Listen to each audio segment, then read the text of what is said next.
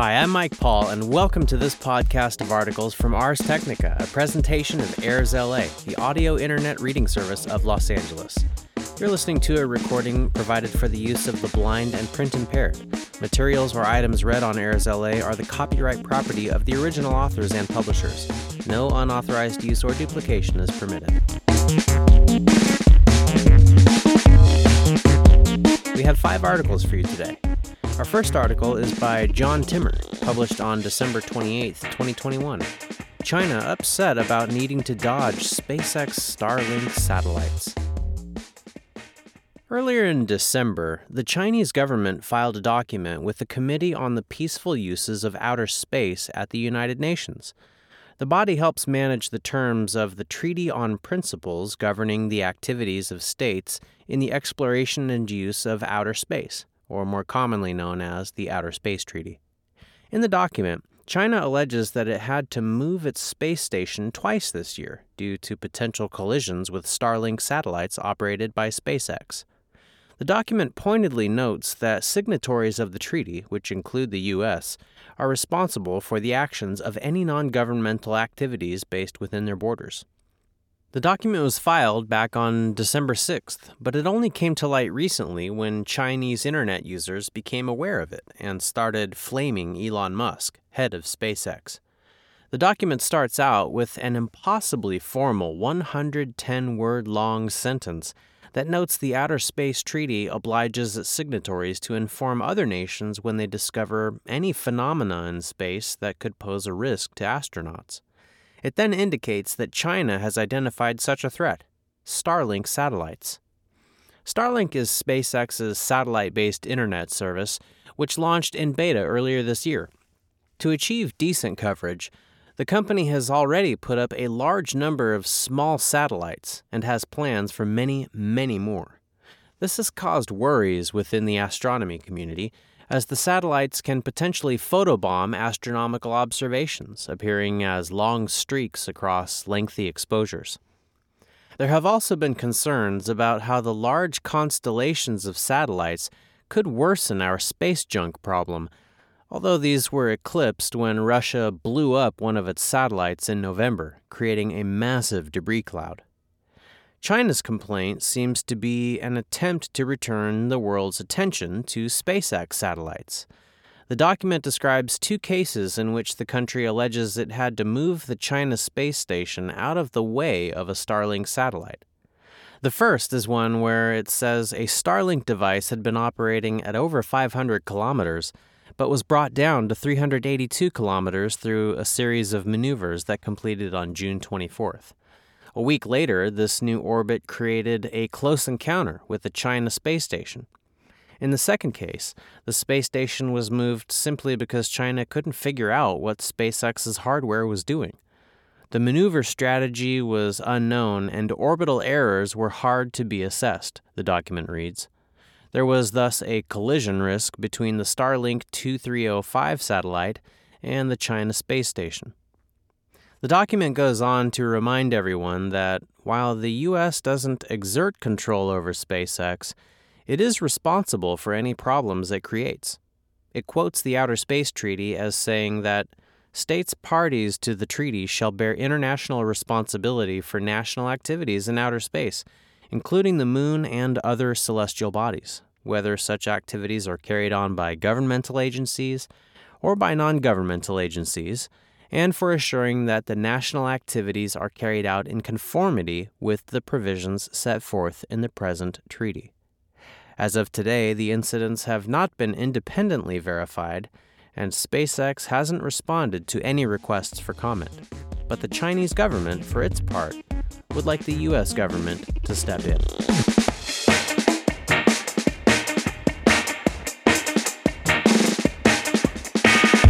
Our second article is by Scharon Harding, published on December 29, 2021.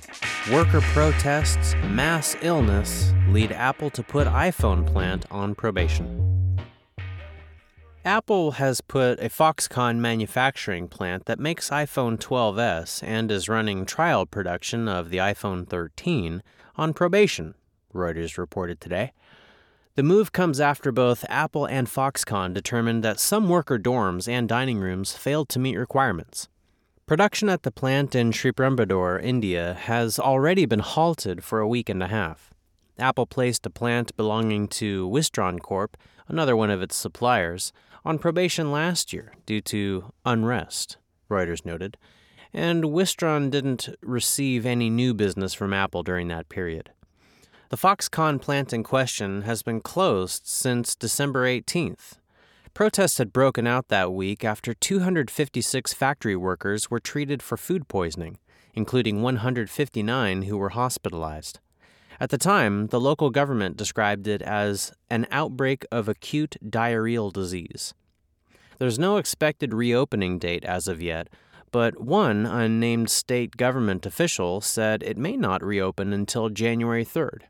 The factory's approximately 17,000 workers will be paid in the interim.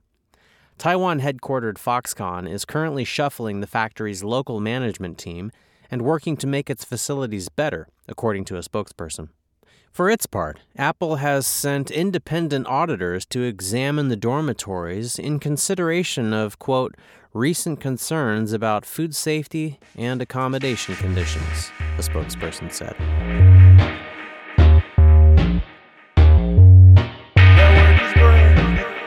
Our third article is by Beth Mole, published on December 28, 2021. CDC draws criticism for shorter COVID quarantine isolation as Omicron bears down. As the ultra transmissible Omicron coronavirus variant bears down on the U.S., the Centers for Disease Control and Prevention on Monday made a controversial decision to ease COVID 19 isolation and quarantine rules. The country's Omicron surge has sent graphs of case counts vertical and is already causing severe strain on health systems, shuttering businesses, and wreaking havoc on holiday travel and festivities. The U.S. is currently averaging over 243,000 new COVID 19 cases per day, near the country's all time high of an average just over 250,000 per day set in early January 2021. Still, Federal officials and public health experts say this is only the beginning of Omicron's towering wave, which may not peak until next month. The CDC's decision Monday is intended to ease the economic burden of skyrocketing cases and follows an accumulation of data suggesting that infectiousness tends to wane two to three days after the onset of symptoms. However, some public experts called the new rules reckless for not incorporating testing requirements. As of Monday, the CDC says that people who test positive for COVID 19 but do not develop symptoms can cut their isolation period down from 10 days to only 5, though they must wear a mask for an additional 5 days when around others. The new guidance does not stipulate that people should test negative prior to ending isolation at the earlier time period. The change is motivated by science demonstrating that the majority of SARS CoV 2 transmission occurs early in the course of illness, generally in the one to two days prior to onset of symptoms and the two to three days after, the CDC said in its announcement. Similarly, the CDC slashed quarantine records for people who are unvaccinated or are vaccinated but past due for a booster dose. If someone in one of these two groups is exposed to someone with COVID 19, that is, they were within six feet of an infected person for a cumulative 15 or more minutes over a 24 hour period, they can quarantine for only five days, rather than the previous recommendation of 14. The exposed person must still mask for an additional five days after the quarantine period. Again, the new rule does not stipulate that an exposed person receive a negative test to end quarantine. The CDC did not change its guidance for people who are vaccinated and boosted, or vaccinated and not yet eligible for a booster. For these groups, people do not need to quarantine after an exposure unless they develop symptoms. However, the CDC still recommends that they get tested and mask indoors. In a statement Monday, CDC Director Rochelle Walensky called the new recommendations a balance between fighting the formidable variant and keeping the country functioning. The Omicron variant is spreading quickly and has the potential to impact all facets of our society, Walensky said. The CDC's updated recommendations for isolation and quarantine balance what we know about the spread of the virus and the protection provided by vaccination and booster doses. These updates ensure people can safely continue their daily lives. Prevention is our best option. Get vaccinated, get boosted, wear a mask in public indoor settings in areas of substantial and high community transmission, and take a test before you gather. The decision grew praise from businesses and industry leaders, particularly those in charge of airlines. There have been thousands of flights canceled over the holidays due in part to staff shortages. Just last week, the airline trade group Airlines for America lobbied the CDC to cut recommended isolation periods. In a statement late Monday, Delta Airlines welcomed the CDC's updated guidance, saying it allows more flexibility for Delta to schedule crews and employees to support a busy holiday travel season and a sustained return to travel by customers. Delta's chief health officer, Dr. Henry Ting, added that it is a safe, science based, and more practical approach based on what we now know about the Omicron variant. But while other public health experts generally agreed with Ting's point, they were frustrated that the CDC's new guidance did not also require negative test results. Dr. Michael Mina, a Harvard epidemiologist and longtime advocate of rapid testing, called the new guidance reckless. He noted that while some people may be infectious for only three days, some may be infectious for longer periods, even up to 12 days.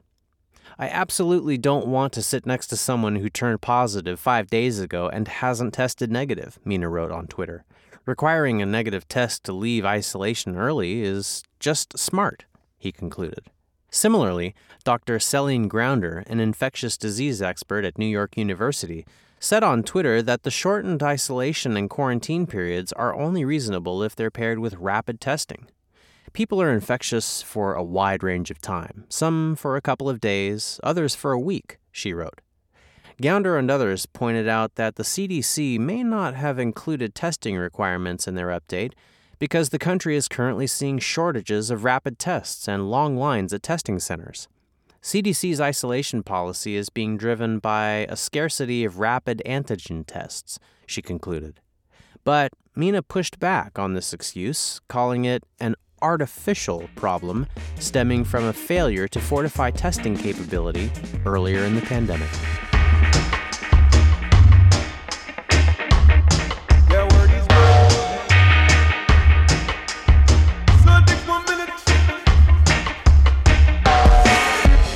Fourth article is by Doug Johnson, published on December 28, 2021. For mammals, eating other animals can increase cancer risk. Cancer is a sad fact of life, as nearly 40% of people are diagnosed with it at some point in their lives. But humans aren't alone in this. Many different species can also develop the disease, some more often than others. By studying these species and their habits and natural defenses, or lack thereof, we can learn new ways to combat the disease. New research that involves a comprehensive study of cancer shows that many mammals can indeed get cancer. To gain insight into this, the team looked at records for 110,148 animals from 191 species that died in zoos.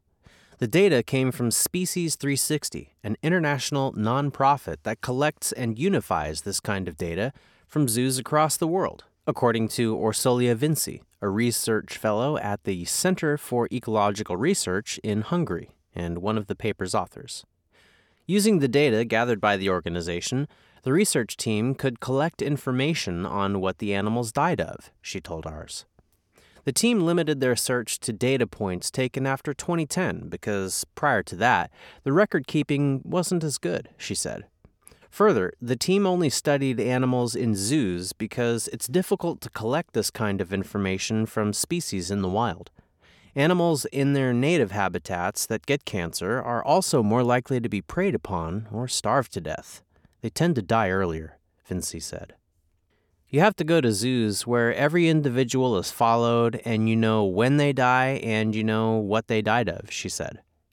Most of the species the team studied had some cancer risk. The only two exceptions, as far as the data goes, were the black buck, a kind of antelope, and the Patagonian mara, a kind of rodent. The data included info on 196 and 213 individuals from those species, respectively. Carnivores, however, were particularly prone to cancer. Within the dataset, more than a quarter of clouded leopards, bat eared foxes, and red wolves died of cancer, for instance. According to Vinci, there are some hypotheses surrounding why this might be the case. For one, carnivores have different microbiomes compared to other types of animals, which could be an issue as a rich community of microorganisms can help limit cancer. Carnivores, particularly those in captivity, also have limited ranges. A lack of physical activity could also contribute. Raw meat, like the kind most carnivorous mammals eat, can also contain bacteria and other microbes that can increase the risk of getting cancer. For example, raw cow meat can carry bovine leukemia virus, which some studies have suggested can increase the chance of a human getting breast cancer. Overall, though, Vinci said that more research needs to be done in this area. Somewhat surprisingly, animal size is not correlated to cancer risk. Cancer mutations usually occur when cells divide. In theory, a larger, longer lived animal should have more cell divisions than smaller animals, and thus, they should be more prone to cancer. This is seen in dogs and humans, Larger members of both species tend to have higher cancer risk, Vinci said. However, larger species aren't particularly at higher risk for getting the disease, a phenomenon called Peto's paradox. According to Vinci, this is likely because the species evolved ways to combat cancer in their genetic pasts. By studying the mechanisms through which these large species suppress cancer, we could potentially develop ways to fight the disease. And by studying why some species have higher instances of the disease, we can learn more about it in general, Vinci said. We could really look into the molecular mechanisms and identify them, and try to design new treatment methods for cancer in humans and animals alike, she said.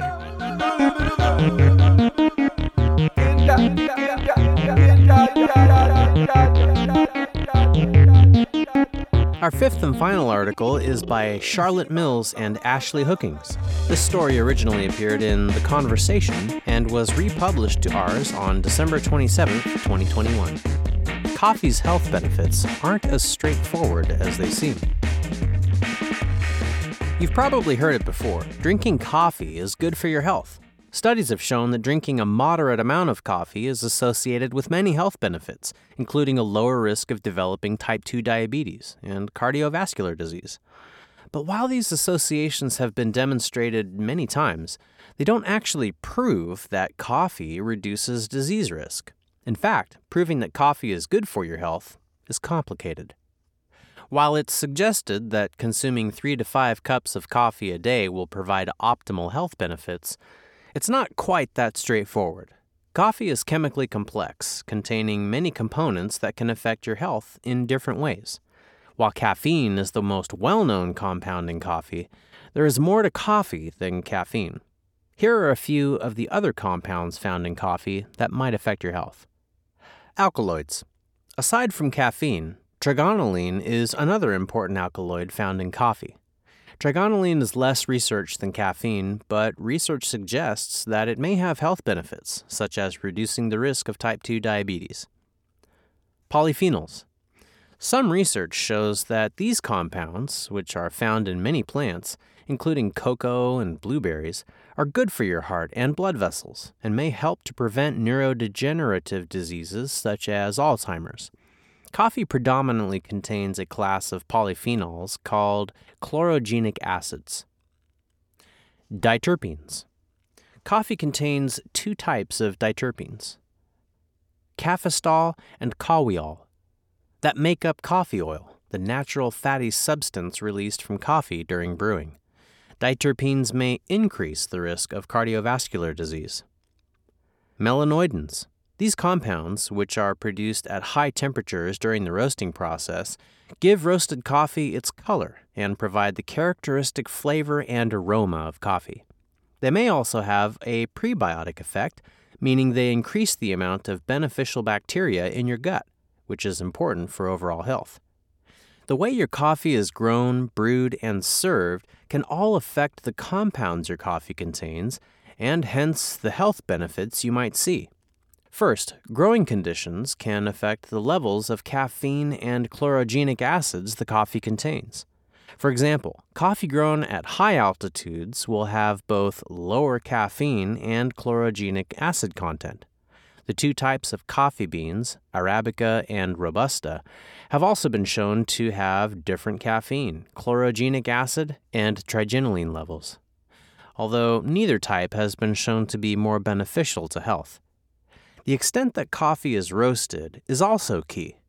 The more severe the roasting, the more melanoidins formed, and the more intense the flavor. But this lowers chlorogenic acids and trigonelline content. In the UK, instant coffee is the most commonly consumed type of coffee. This is typically freeze dried. Research shows that instant coffee contains higher levels of melanoidins per serving compared with filter coffee and espresso. How you prepare your coffee will also affect its chemical composition. For example, boiled coffee contains a higher level of diterpenes compared with filter coffee. Other factors, such as the amount of coffee used, how finely it was ground, water temperature, and cup size will also affect the coffee's chemical composition. Every compound has different effects on your health, which is why the way coffee is produced and brewed can be important. Chlorogenic acids, for example, are thought to reduce the risk of cardiovascular disease by improving the function of your arteries.